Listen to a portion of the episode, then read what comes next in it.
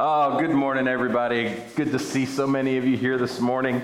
This is the day that the Lord has made. We will rejoice and be glad in it. Have you ever read that verse? Have you ever thought about what that verse means? It means every single day we can say this, and it's true. This is the day that the Lord has made. And tomorrow we can say, well, no, this is the day that the Lord has made. And the next day, and next year we can say, this is the day that the Lord has made, and we can rejoice and just be glad in the day. Just be glad that God has given us another day where we can love Him, where we can uh, be in a relationship with Him, and that we can share Jesus Christ with our friends, our families, the people that we encounter every day. It is a time to rejoice, regardless of our circumstances.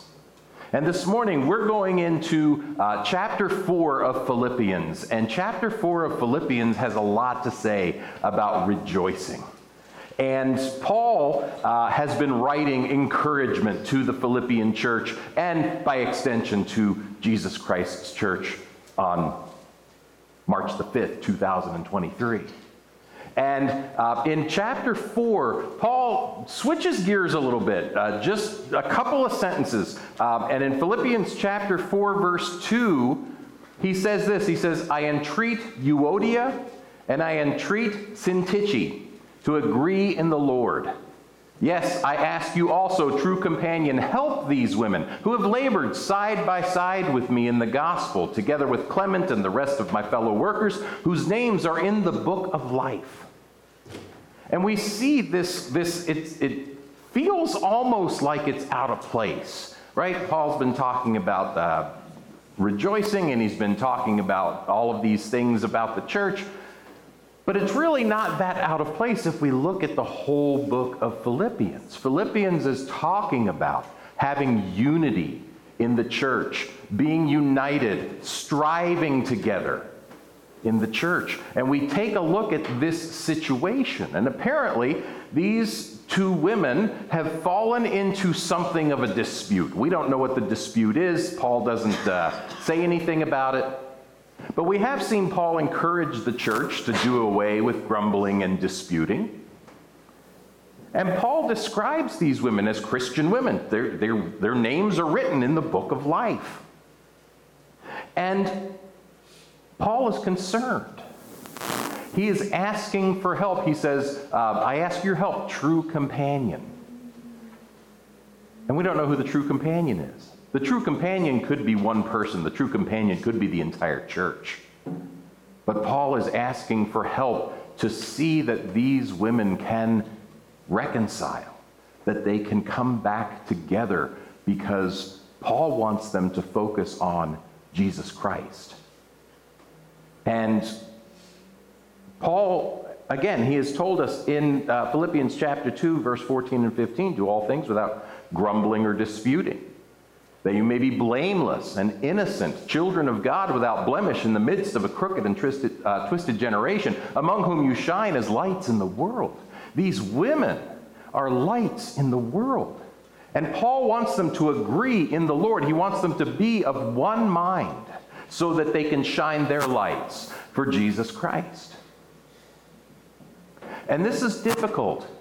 A lot of times we think about uh, disputes, we think about arguments, and especially in the church, we think about sometimes these arguments. But Paul has written to us, he says, as a human, Christ emptied himself of his godness. Paul says that Christ did not see being equal with God something to strive for while he was here on earth. But he humbled himself and he demonstrated total obedience to the Father. And when he did these things, Basically, what Jesus was doing was giving up his rights. And we talk a lot about our rights, don't we? Especially in this country, we talk about our rights. We talk about we have the right to this, we have the right to that, we have the right to all these other things. But what we don't sometimes think about, or at least think about enough, is that Jesus gave up his rights so that we might be saved so that we might know a relationship with God the Father. And in order to do that, Jesus said, I'm, I'm not going to strive to, uh, to be God while I'm here. I'm going to empty myself of that. I'm not going to take on those rights. He put our interests, collectively, the entire world's interests, in front of this ability to be God. And that's what Paul is telling the church and these particular women, but he's telling the church in this letter you both need to give up your right to be right. Because really, that's, that's all disputing is.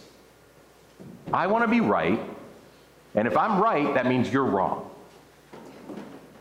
And I'm going to dispute and I'm going to argue and I'm going to fight with you until you admit that I am right and that you are wrong. Anybody ever do that before? No, nobody's ever. Oh, Cindy's done it. She's, she's, she's willing to raise her hand. always right. But Cindy's always right, apparently.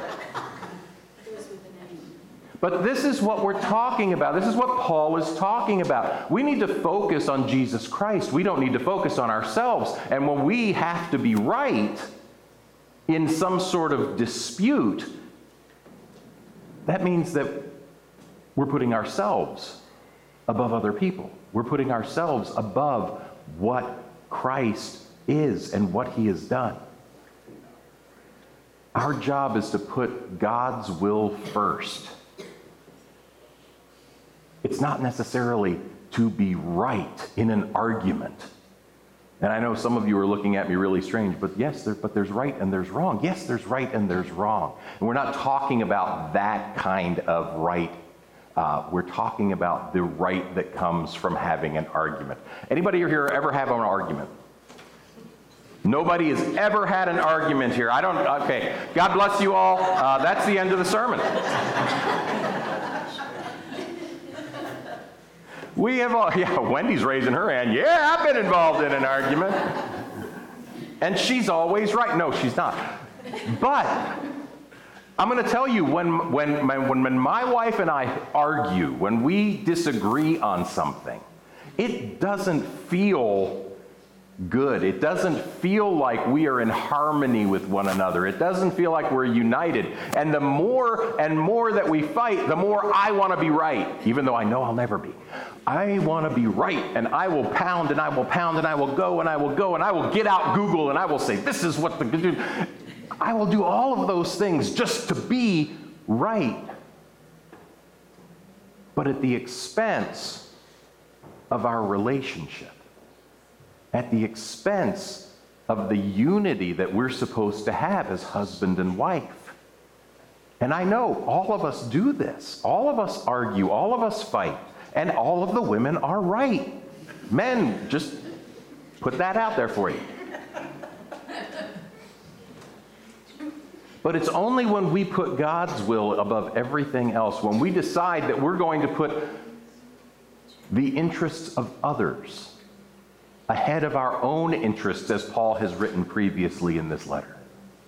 Only then are we truly doing the will of God because Christ put his interests aside for us. And we're to put our interests aside for others. And I'm not saying that there's this magic thing that's going to happen that none of you will ever argue again. I know Steve would love that. But what I'm saying is we should be striving together. We shouldn't be trying to be right just for the sake of being right. We got to think of the, the, the interests of the person that we are arguing with in our relationships. And this is what Paul wants for the Philippians. Paul says when we come into that relationship where we are unified as a church, when we are united, when we stand together, when we strive together for the gospel, Paul says that we can rejoice, that we can be joyful. And Paul says here, rejoice in the Lord always. Again, I will say, rejoice. Rejoice in the Lord always. Again, I say rejoice. We just sang that song. Rejoice in the Lord always. And again, I say rejoice. Paul's not just repeating himself to repeat himself. A lot of times when we find in Scripture that something is mentioned twice, like when Jesus says, Truly, truly, I say to you, it means it's important. And what Paul is saying here is that joy in Christ is important, it's crucial, especially for a church, for a congregation. Rejoice literally means renew your joy, joy repeatedly. And when we work together, when we live together, when we are in unity together, we can have joy. Because I'm going to have joy when you're right, and you're going to have joy when I'm right. And it's not about fighting, it's about looking for truth, not looking for being right. Rejoice in the Lord always. The word joy or joyful or rejoice shows up over 400 times in the Bible. And Paul uses them in this one letter over a dozen times all by himself. It's important that we rejoice in the Lord. The Bible's talking constantly about God's people and their joy and they're rejoicing. When King David returned from killing Goliath, all of the people came out into the streets and they were rejoicing that God gave them victory over the Philistines and they were playing their instruments and they were dancing around. When the Ark of the Covenant was brought back, David, they say, was dancing in the streets in nothing but what they call a linen ephod. And he was dancing with all his might. And his wife said, Stop embarrassing me. That's basically what she said. You're embarrassing yourself and you're embarrassing me. And what did David say? He said, I will become even more undignified than this if it means that I am rejoicing for my Lord, for the things that he has done for his people. So, women, don't be embarrassed by your husbands especially when they're rejoicing in the Lord. When Joseph's family came to Egypt years after his brothers had sold him into slavery, and he was a slave, and then he was a prisoner, and then all of a sudden he became second in command in all of Egypt, there was one person who was sorrowful for years and years, and that was Joseph's father, Jacob because Jacob thought his son was dead.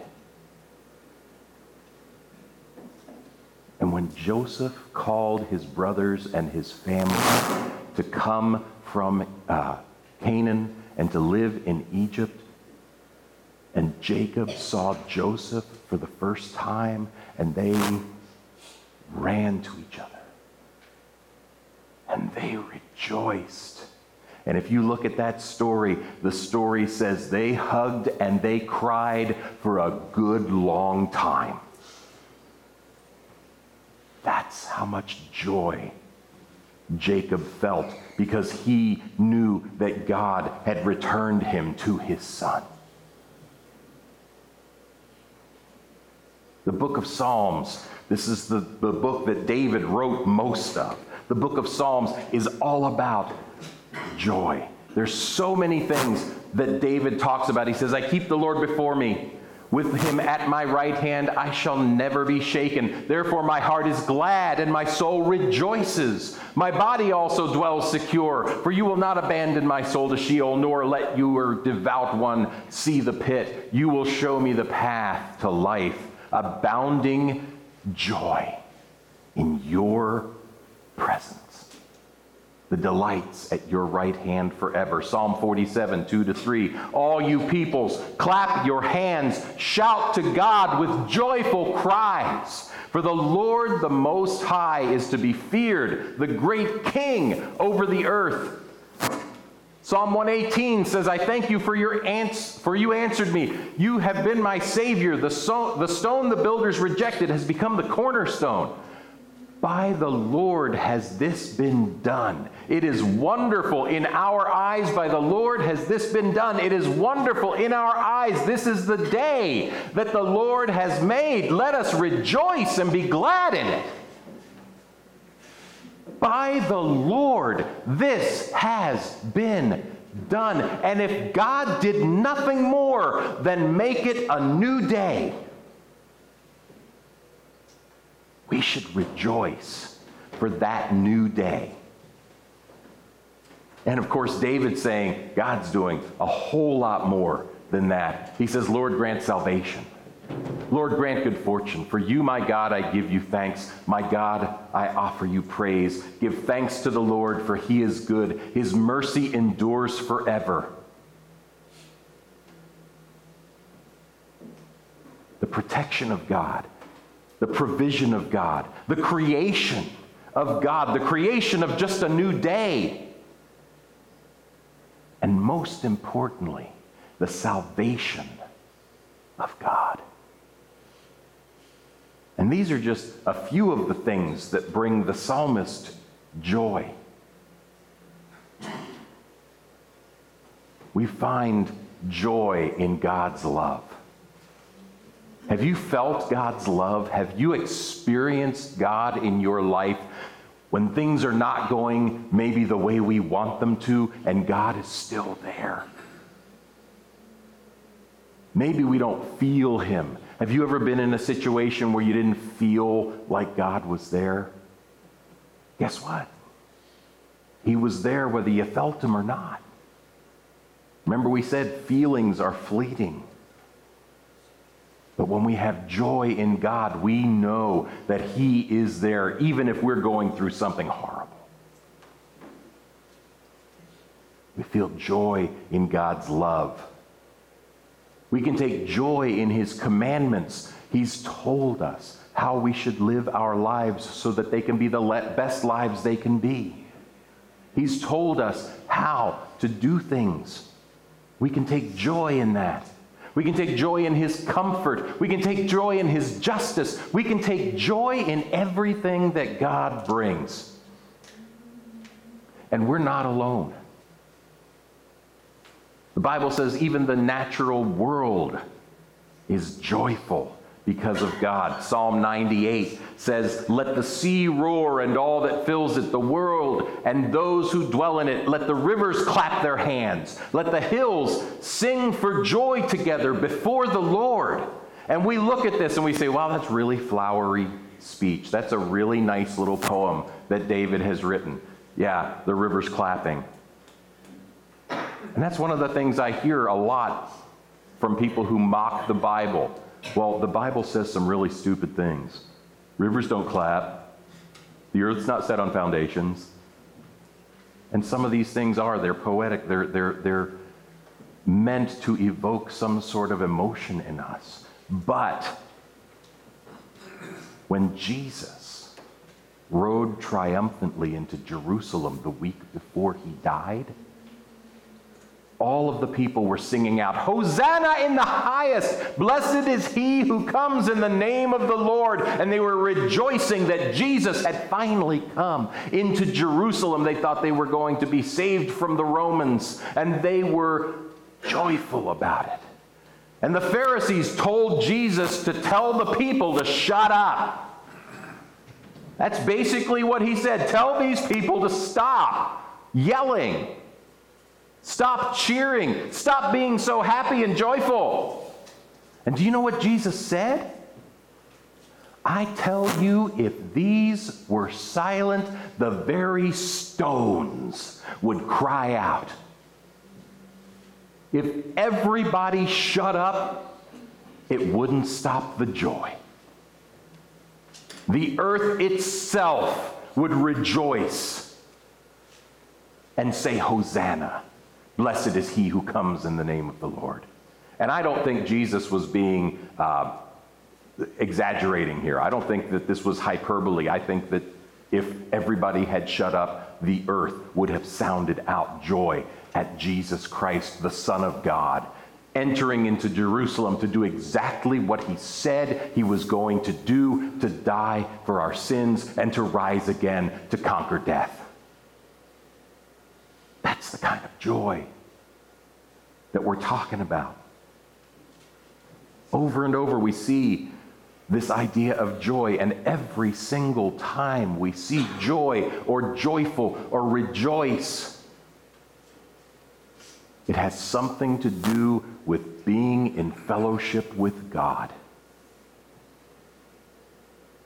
And that's Paul's main point here. Paul's main point is we do not find joy in other things. We do not find joy, true joy, in anything but God.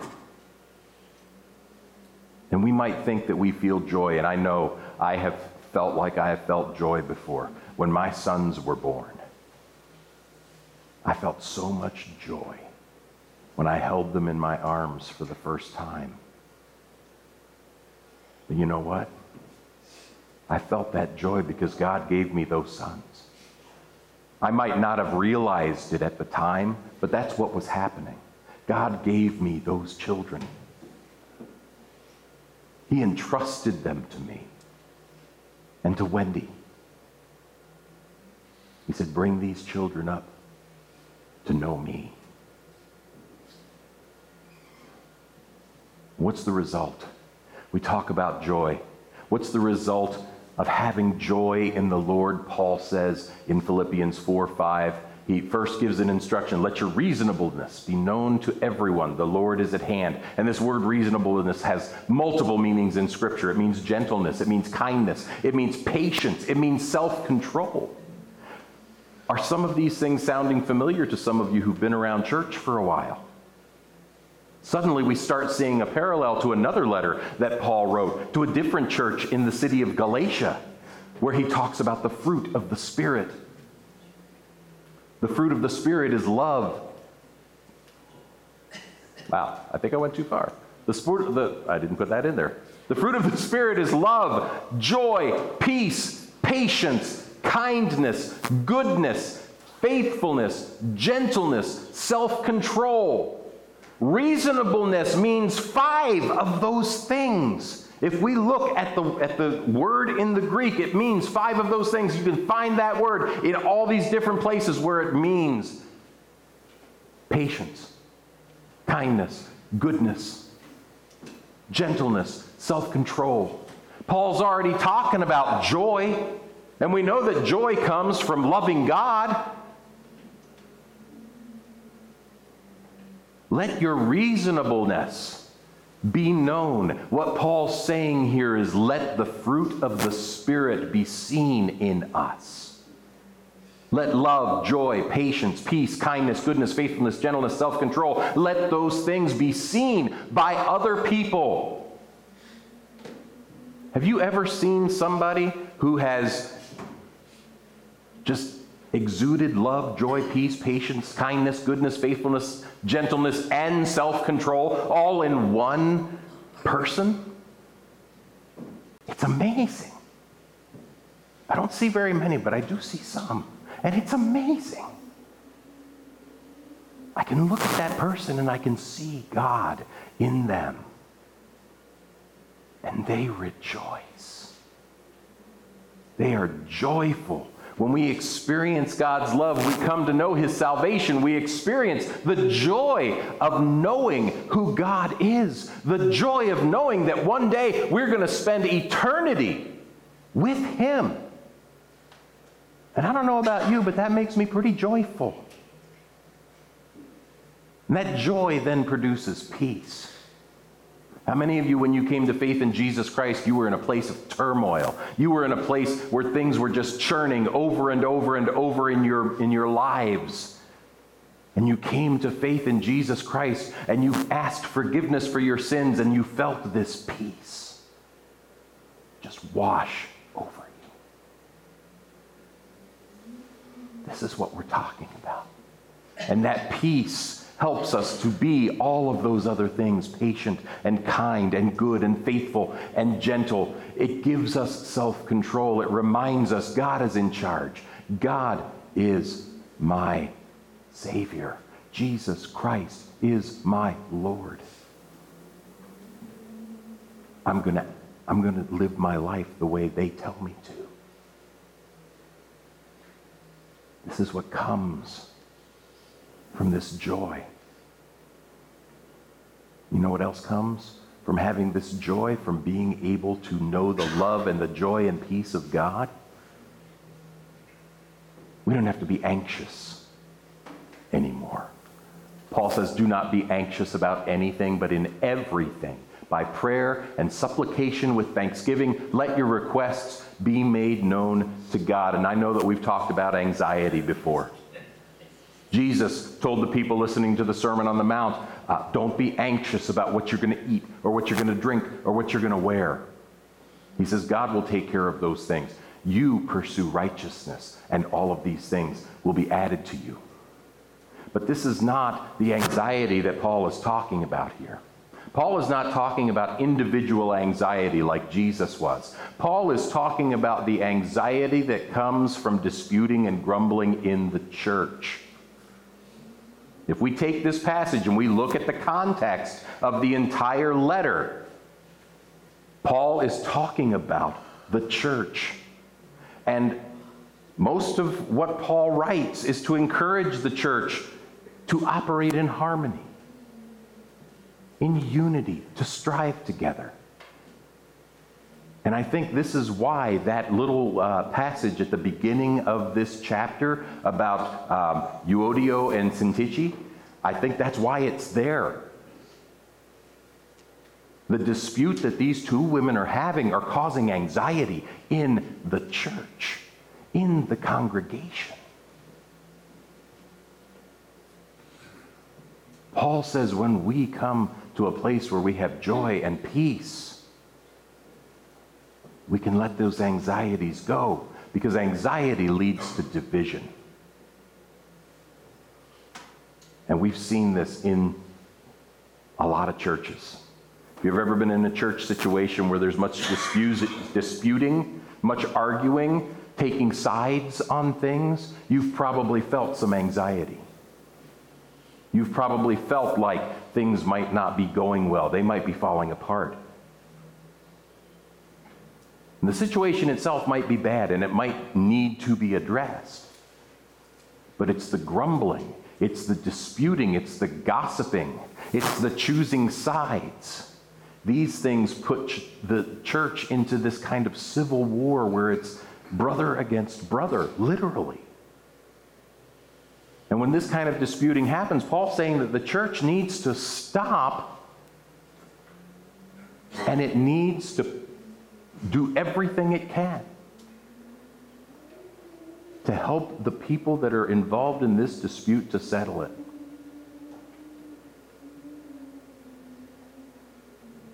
Mostly what Paul says is that church needs to hit its knees. That church needs to pray.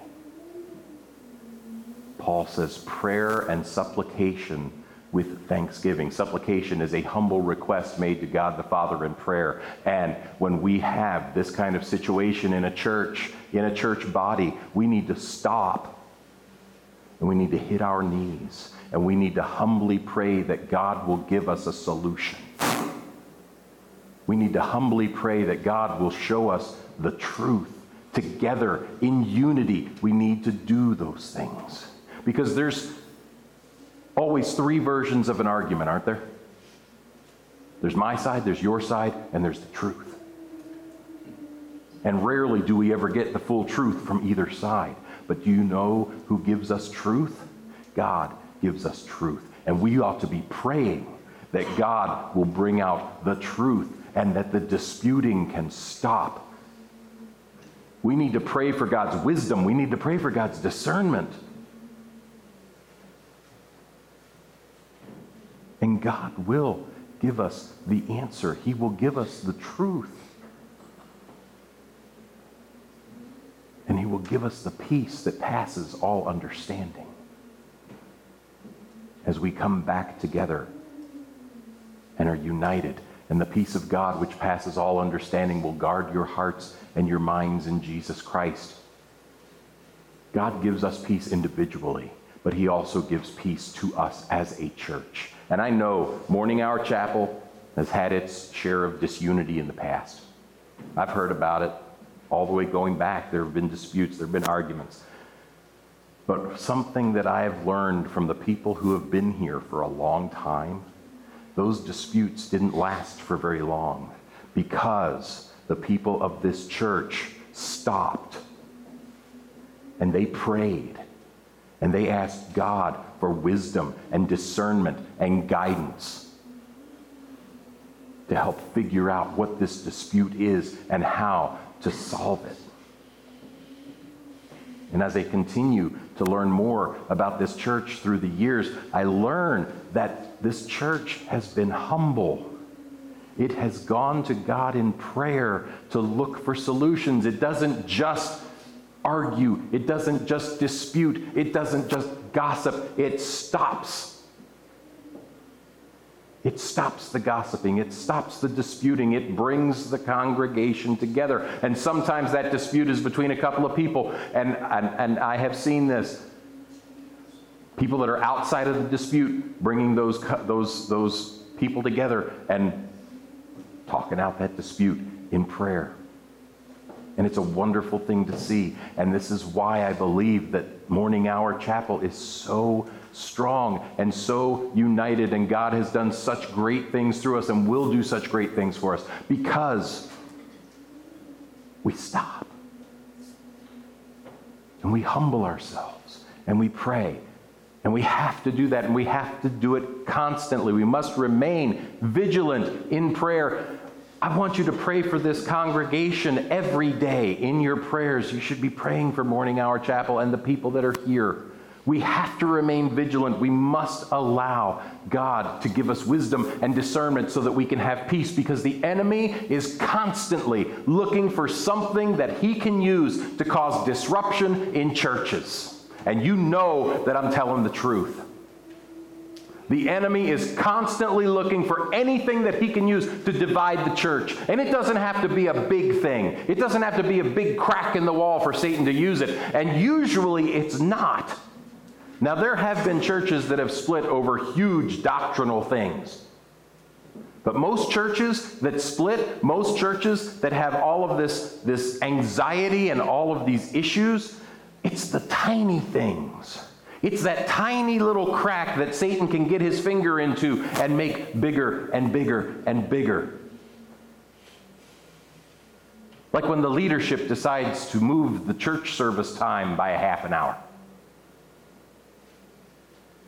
There have been people that have left churches because they didn't agree that church should start at 10 instead of 10:30 or 11 instead of 10:30 or noon instead of whatever. It breaks the church apart. Churches are more likely to be broken apart by the color of the walls or the color of the carpet or whether we call that thing upstairs the fellowship hall or the social hall than they would being broken up by a big doctrinal dispute. I've seen it happen so many times. I talk to so many pastor friends who tell me that their church is having so much trouble and they're not able to do anything for God because they have to deal with these, I would say, trivial issues. And that's what Satan does. Jesus says, Behold, I stand at the door and knock. Satan says, Behold, I stand at the church door and pick the lock. I'm going to find something really small. And then I'm going to use the pride of those people and I'm going to make this into the biggest issue they've ever dealt with in their lives. And I'm going to split that church up. That's why we need to be vigilant in prayer. Lori told the kids, 1 Thessalonians, pray ceaselessly, pray without ceasing, pray constantly. How do we pray constantly? We can't pray when we're asleep. But we can be in an attitude of prayer in all of our waking hours. We need to continually pray because when we pray, we take away the enemy's power.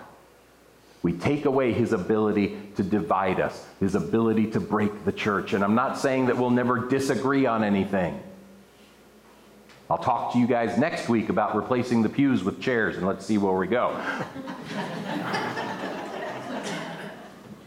it's a thing, I'm telling you. But we're going to disagree on things. We're going to disagree on how to do things. I get to board meetings, and sometimes, man, there's some really, really uh, intense fellowship. But you know what? In the end, there's prayer. In the end, there's we need to look at Christ. We need to do what is best for this congregation. We need to do what is best for this community. And we need to do God's will, no matter what it is.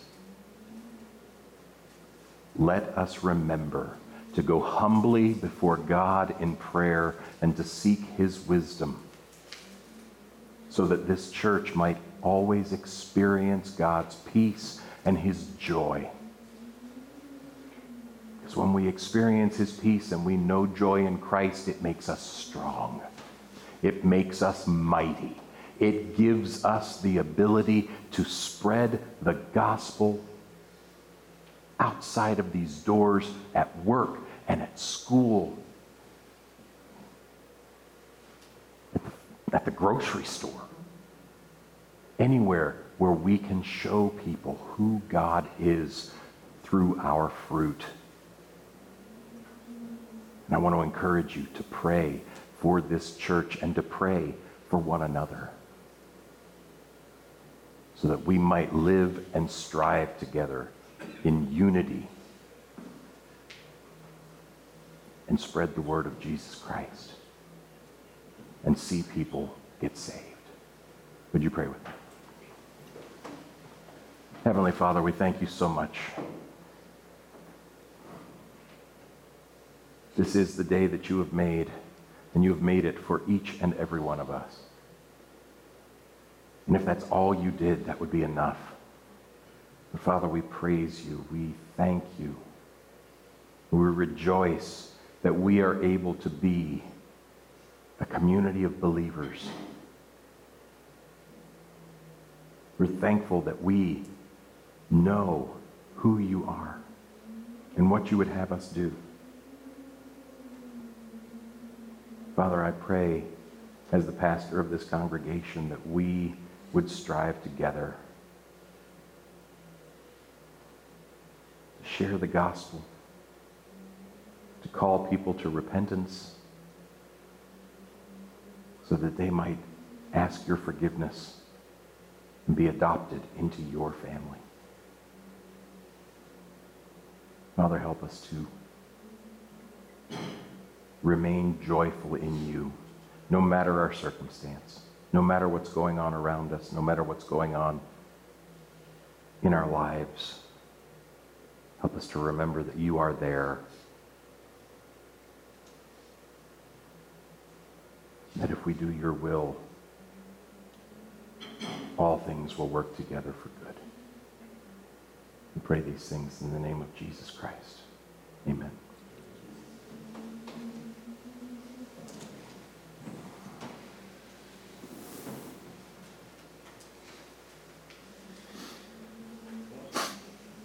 This morning we're going to celebrate communion.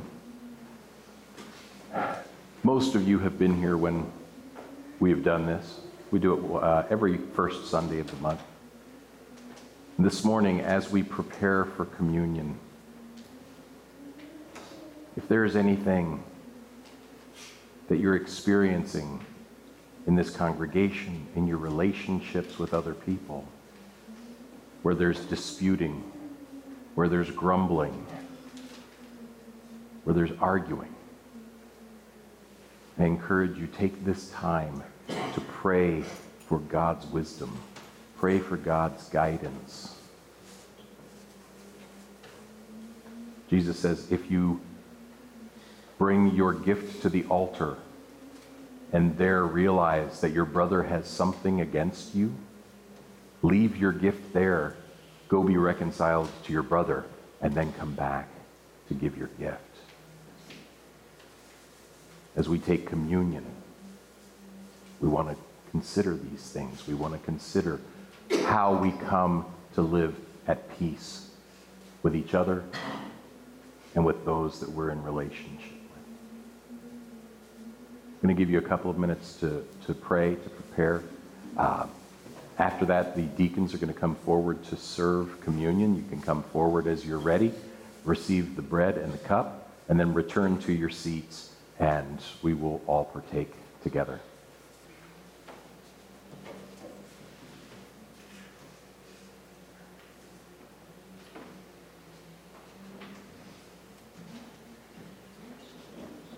There were times that even Jesus Christ did not feel at peace.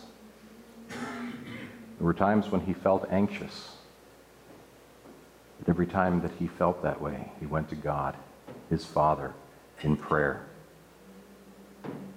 On the night he was betrayed, he took bread and he blessed it. He prayed to the Father. And after he did, he broke it and he gave it to his disciples and he said, Eat this. This represents my body, which will be broken for you. Every time you eat it, do it in remembrance of me. This is the body of Christ.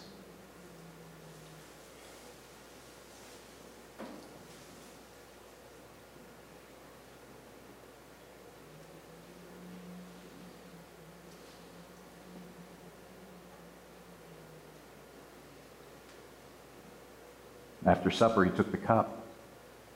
And again, he blessed it and prayed to his Father in heaven. Then he passed it around to his disciples and said, Drink this, all of you.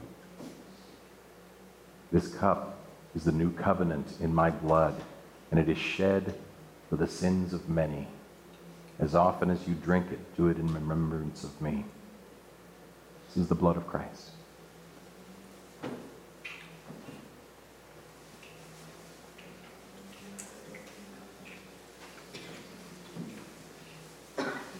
After Jesus gave his disciples the bread and the cup, he went to the Garden of Gethsemane.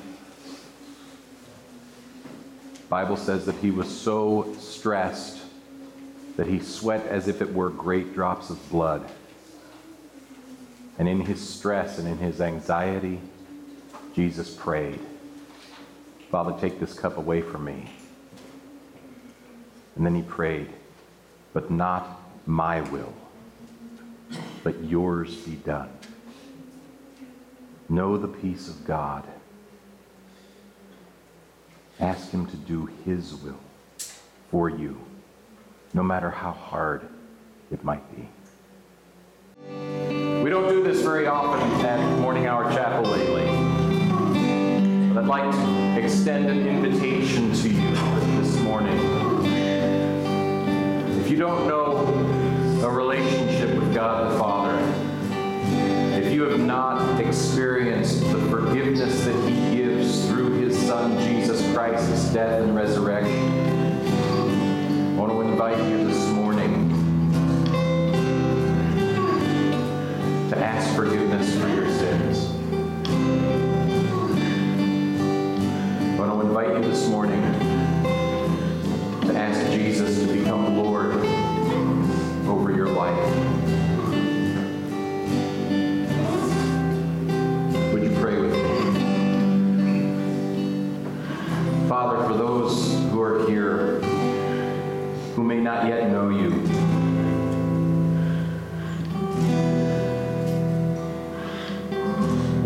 lead them into just a small time of prayer. If you're praying here and you want to accept God's free gift of salvation, pray these words. My Father in heaven, I realize that I am a sinner.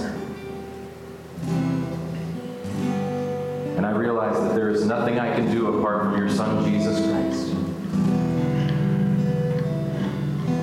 to make up for my sins. I know it is only by His blood that I can be saved, by His death that I can know you. I want to accept that free gift invite Jesus Christ to save my soul and to become Lord over my life. I give my life to you, Father, to do with as you will.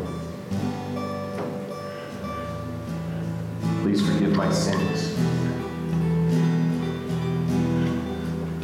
Please help me to live the way that you want me to live.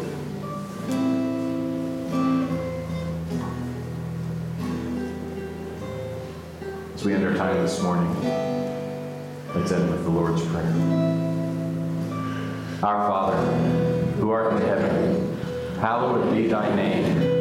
Thy kingdom come, thy will be done, on earth as it is in heaven. Give us this day our daily bread, and forgive us our trespasses, as we forgive those who trespass against us.